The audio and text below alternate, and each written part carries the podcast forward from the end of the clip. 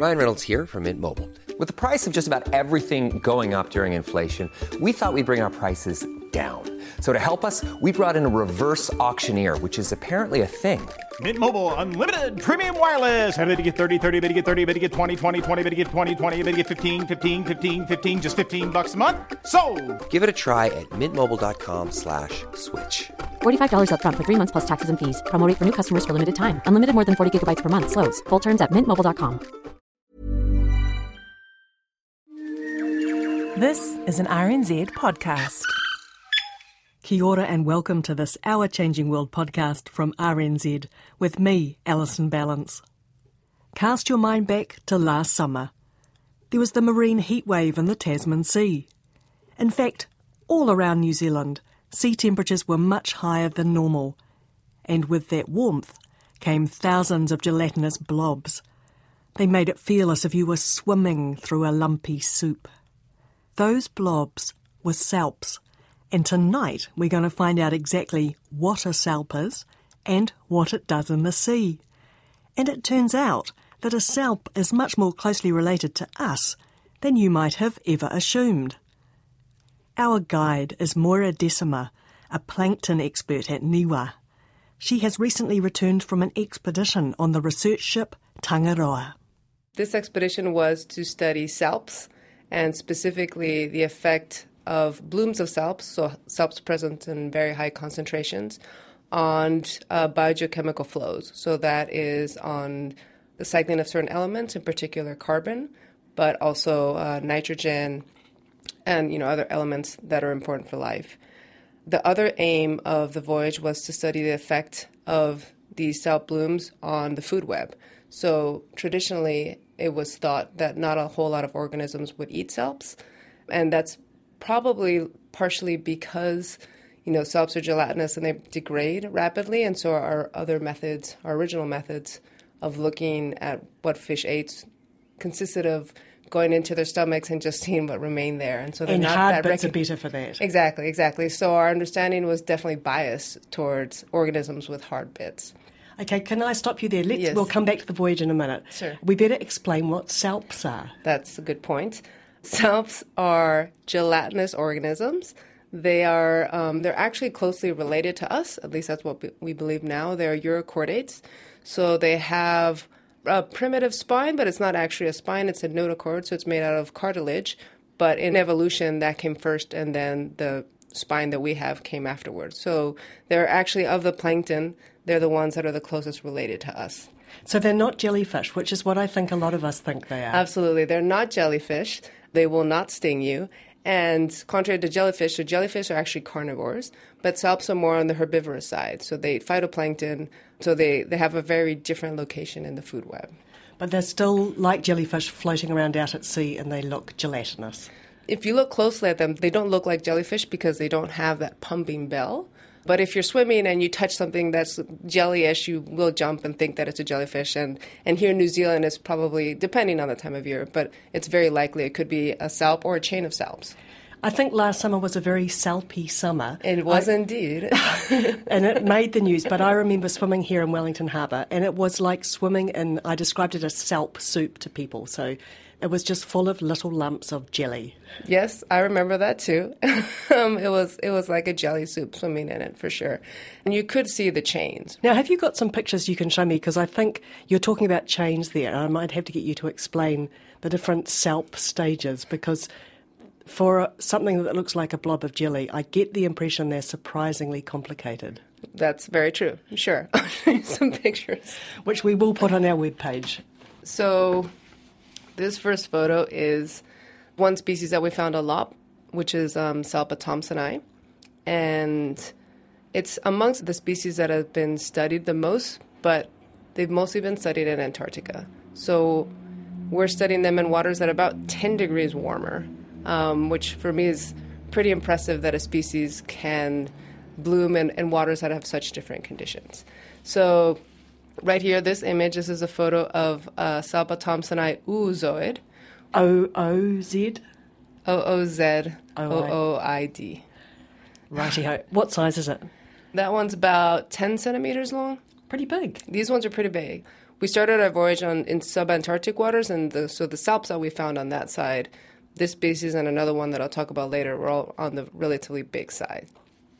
And in general, we find colder water species are larger than warmer water species, and that, that holds across a lot of different zooplankton groups. Okay, so we're looking at uh, Salpa thompsoni oozoid, which is also called the solitary stage and is also called the asexual stage. So it's a solitary stage, so there's only one. It's called the asexual stage because it is it's not male or female, and it reproduces asexually. So what it does is it produces a chain, and the chain are the organisms that are going to reproduce sexually. So these chains are clones, and the organisms in the chain first start out as females, and then they'll get uh, fertilized, they'll produce an embryo, and then they will become males. And this chain, it looks almost like a necklace of little gelatinous pearls. Yeah, it's very beautiful. so these chains right now, they look like these pearls because they're very small.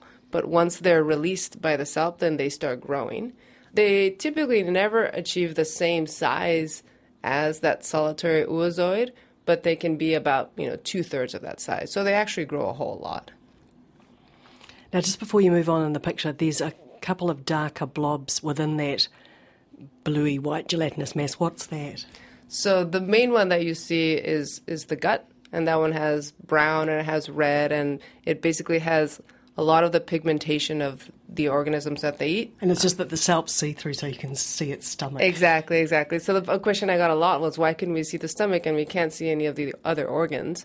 And the reality is that we can see right through the stomach into the stomach contents. Yeah. And then on that specific photo, the other blob that you're seeing is pro- it's on the outside of the salp and it's come out of the salp, and it's a fecal pellet. So it's a salp poop, which is one of the one of the main things that we were targeting with this voyage. we studied a lot of poop, I guess. So it produces those chains. They're females. They mate. They turn into males. They turn into males.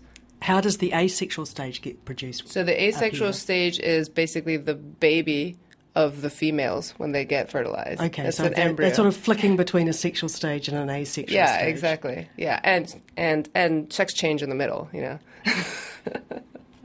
this is an embryo inside of an individual of a chain, which are called blastozoids. So we have the oozoids, which are the solitary ones, and the blastozoids, which are the zoids in a chain. In this photo here, you can see this is a very tiny budding oozoid, and you can see the placenta, which is how the mother feeds the embryo. And with time, this one will grow into being another oozoid. So you can see that vague relationship with us when you're talking about placentas and feeding the That's embryo. true, and and you think it has they have internal fertilization, right? They have a lot of these characteristics that we have for sure. In terms of this voyage you've just done, you were looking for these out at sea. That sounds like a real needle in a haystack operation to me. It was the idea of it was the most stressful part of the trip, and I knew it would be a challenge. But our voyage was partitioned into different experimental cycles, so we wanted to target areas that had high salp abundances and areas that had low ones or none so we can contrast them. And then I also wanted to study these patterns both in waters that were influenced um, by subantarctic waters and subtropical waters. There's a number of fish in New Zealand that feed exclusively or primarily on salps. Some of them are Oreos, others are Warehou, also eat salps. So I targeted an area um, south of Banks Peninsula, which is an important habitat for Oreos. And then we put in a net, and lo and behold, we found some salps.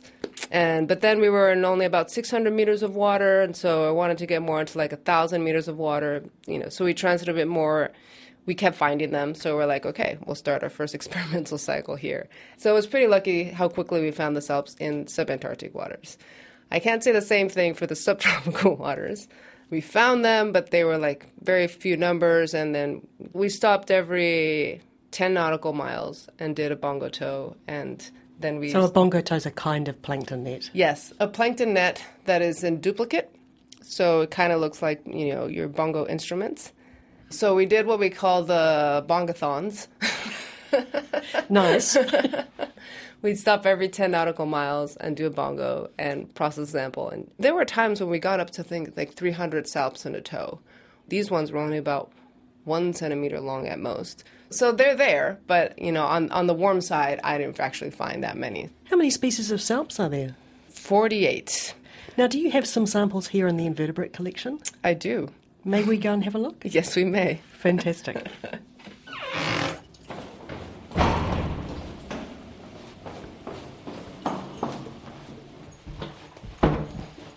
We have come to the formalin lab. And formalin is a good way to preserve a sample if you want to be able to look at the morphology well later. So we um, we kept a lot of specimens in the freezer that we want to use for, bio- for biochemical analysis, um, for DNA studies, um, and the ones that we kept in formalin were to be able to look at them later. Which brings me to a, an important question. You said there are 48 different species. How on earth do you tell them apart? Well, so in New Zealand, there's only about 14 of those 48. But the main thing that we look at to tell salps apart are the muscle band patterns. Um, and the muscle band patterns are characteristic of every of every different species. However, you will have noticed that they're actually when they're alive, they're actually pretty see-through.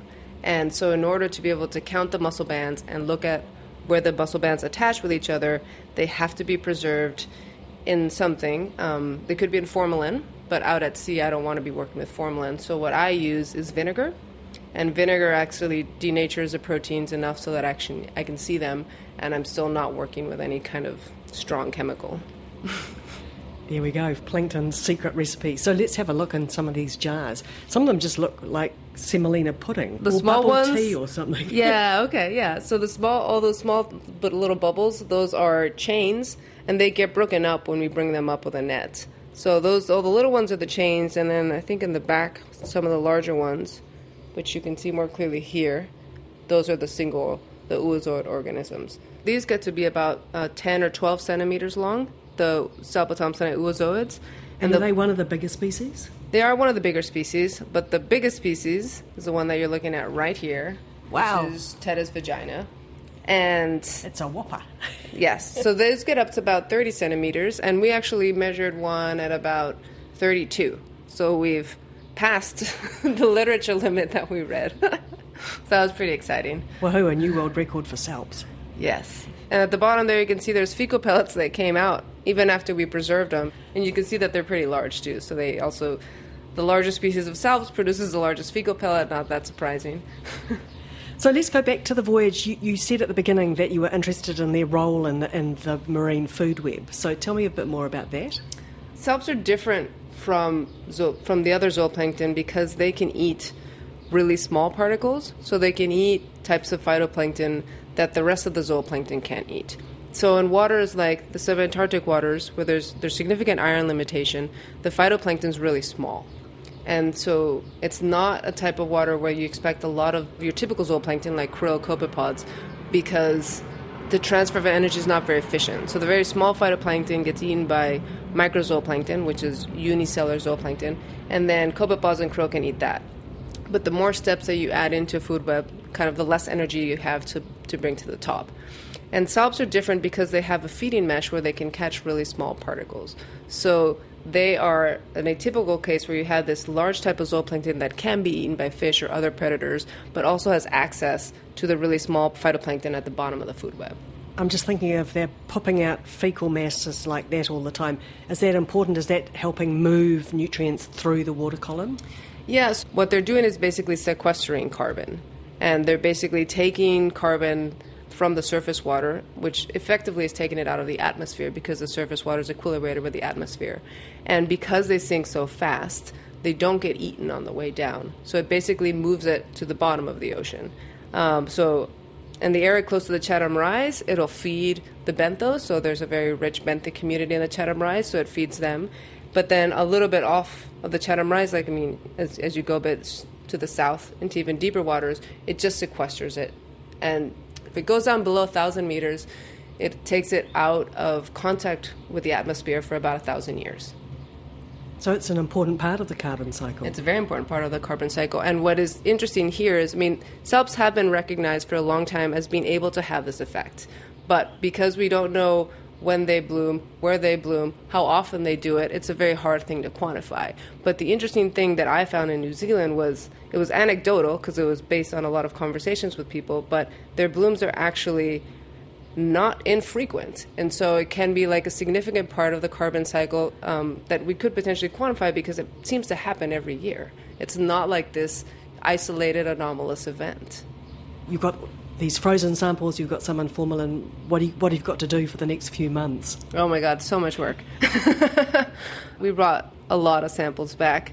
Um, so a lot of the frozen samples, I will dissect the gut out of the salps and analyze them for chlorophyll, and also prepare and extract the DNA and prepare them for um, sequencing, so we can study what exactly they're eating and compare to what's out there, so we can kind of follow in more detail the food web from the phytoplankton up to the salps. And then the next step in, in the future will also be to study a little bit more detail who's eating the salps. So Oreo and Warehou you've mentioned. Yes, so we know those. Oreos, a lot of them are feed exclusively or almost exclusively on salps.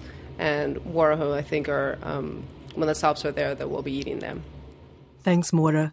Moira Decima is a zooplankton scientist at NIWA. I'm Alison Ballance, and this Our Changing World podcast first aired on RNZ on the 20th of December 2018. All our stories, as well as written features and useful links, are at our webpage, rnz.co.nz slash Our Changing World.